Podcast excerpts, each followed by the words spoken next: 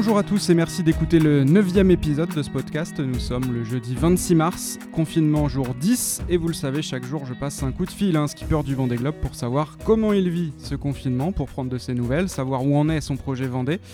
Et aujourd'hui, j'ai composé le numéro de quelqu'un que je suis très content d'avoir en ligne, quelqu'un qu'on a beaucoup suivi, que j'ai beaucoup suivi personnellement en 2016. C'est Conrad Coleman. Salut Conrad. Et salut, bonjour. Alors d'abord Conrad, est-ce que tu vas bien? Bah oui, très bien. Euh, j'ai la chance d'être en bonne santé. Euh, je suis actuellement dans mon salon en train de parler avec vous. Euh, j'ai un petit rayon de soleil qui, qui, rentre et du coup, pour ceux qui ont vécu le, même hiver que moi, c'est sympa de se sécher un peu. Les Bretons. Le Breton, ça c'est sûr.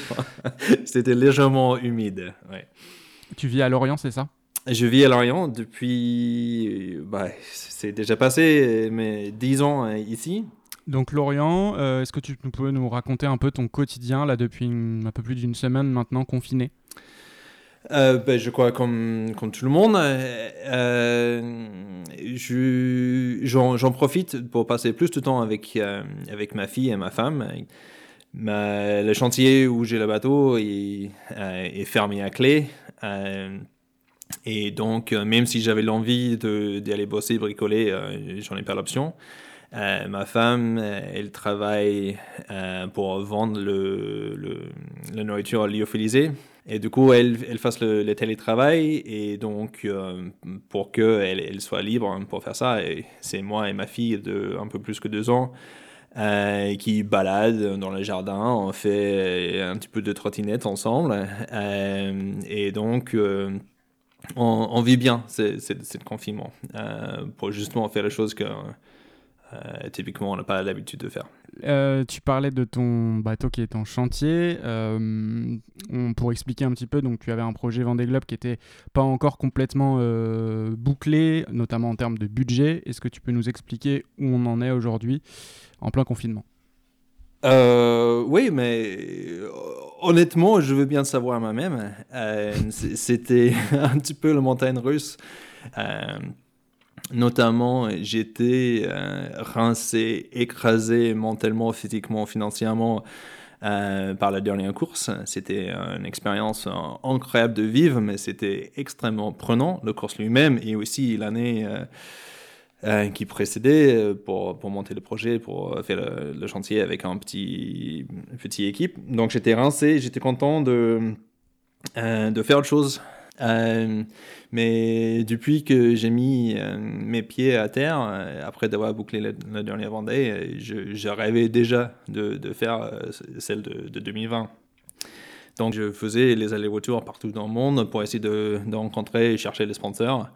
Euh, on avait plusieurs pistes euh, très positives, mais euh, comme je disais, c'était la montagne russe. Dans le sens que je pensais que tout était bouclé avec les partenaires et, tout le monde euh, parti, à fond. J'étais dans la salle d'embarquement pour, pour aller à la dernière rendez-vous pour signer le contrat et débloquer les fonds. Et j'ai reçu un, coup de téléphone en disant ne, ne viens pas, on fait pas. et ça, c'était quand? Ça, c'était en novembre, donc euh, juste après les dates limites d'inscription pour la course. Euh, et du coup, il, fallait, il fallait tout reconstruire à partir de, ce moment-là. C'était extrêmement court. Euh, c'est comme si les gens sont en train de, s'aligner sur les lignes de départ pour le 100 mètres et, et, moi je suis toujours en train de, de chercher un paire de godasses donc c'est compliqué mais euh, j'ai eu euh, beaucoup de conversations euh, très positives et fructueuses. Et on était encore bien lancé juste avant la crise de, coronavirus qui est en train de, de plomber l'économie globale. Donc sur un, sur un titre personnel, c'est frustrant parce que la Vendée Globe, c'est la raison que je, que je, suis venu en France, c'est la raison que je, que je fais la voile en compétition. Et, c'est un rêve qui, qui je nourris euh, tous les jours avec euh, mes rêves et mes espoirs. Donc, euh, c'est compliqué de voir ça peut-être disparaître.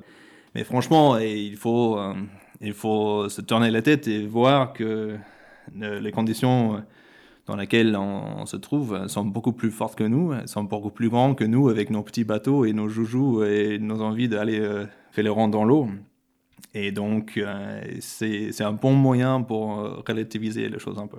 Malgré tout, est-ce que pendant cette période de confinement, tu es quand même en contact avec les partenaires avec lesquels tu discutais juste avant ou tu n'as aucune nouvelle? Non, aucune. Euh, D'accord. et, donc, il faut. je ne suis pas en train de, de, taper un, gros déprime parce que je sais que actuellement, je n'ai pas trop de cartes de jouer.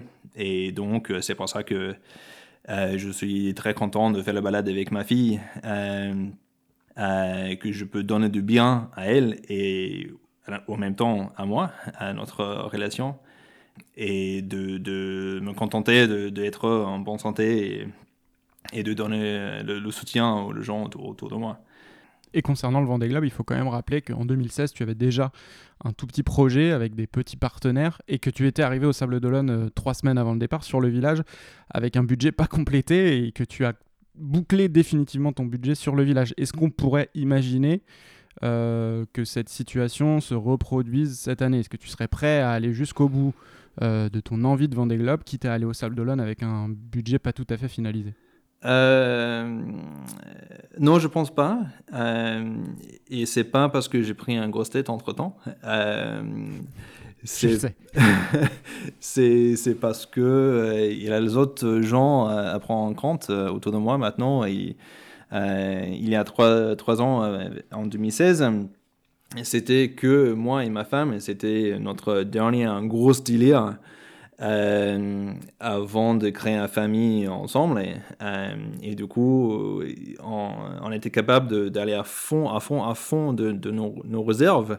Mais la conséquence, c'était qu'on était tous les deux cramés pour un an après. Et du coup, euh, on ne peut pas se, se permettre de, de, taper si, fort dans nos réserves euh, collectives. Euh, et, aussi, le bateau avec qui je suis inscrit, c'est pas le mien, c'est en location. Et du coup, je ne peux pas trop jouer euh, avec, ça non plus. Oui, bien sûr. Bon, on l'a compris, tu es dans une situation pour le moment pas très confortable. Je voudrais quand même qu'on termine sur un, message plus positif. Euh, qu'est-ce qu'on peut te souhaiter pour les jours et surtout les semaines qui viennent? Euh, le, le, ticket de gagnant pour les euros millions Pour financer ton bateau. pour que je puisse partir tranquille et voir les perspectives plus sûres à venir. Non, non, non.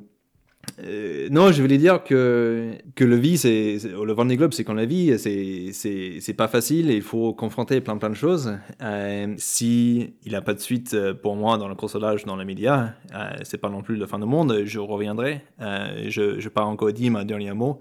Et du coup, je reste très très positif par rapport à ça. Je pense que c'est un, c'est un sport et c'est un événement qui, qui a un futur très très solide.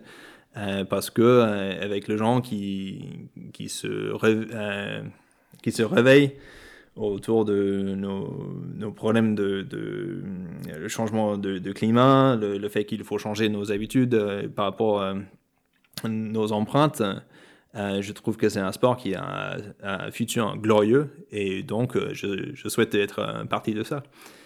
Et donc maintenant, il faut il faut changer nos, idées pour euh, ces quelques semaines à venir. Euh, moi, je, je, je, prépare comme si je, je pars pour le Vendée Globe. Euh, là, maintenant, je fais de sport, j'ai fait le home trainer, je fais mes pompes. je suis en train de me, me, projeter pour, comme si je suis dans la mer du Sud, là, dans ma salon. et du coup, je peux faire ma prépa physique sans bouger de ma rayon de 1 km autour de chez moi. Donc, je crois que c'est quand même un peu plus calme dans ton salon que dans les mers du Sud. Ah, ça dépend les jours.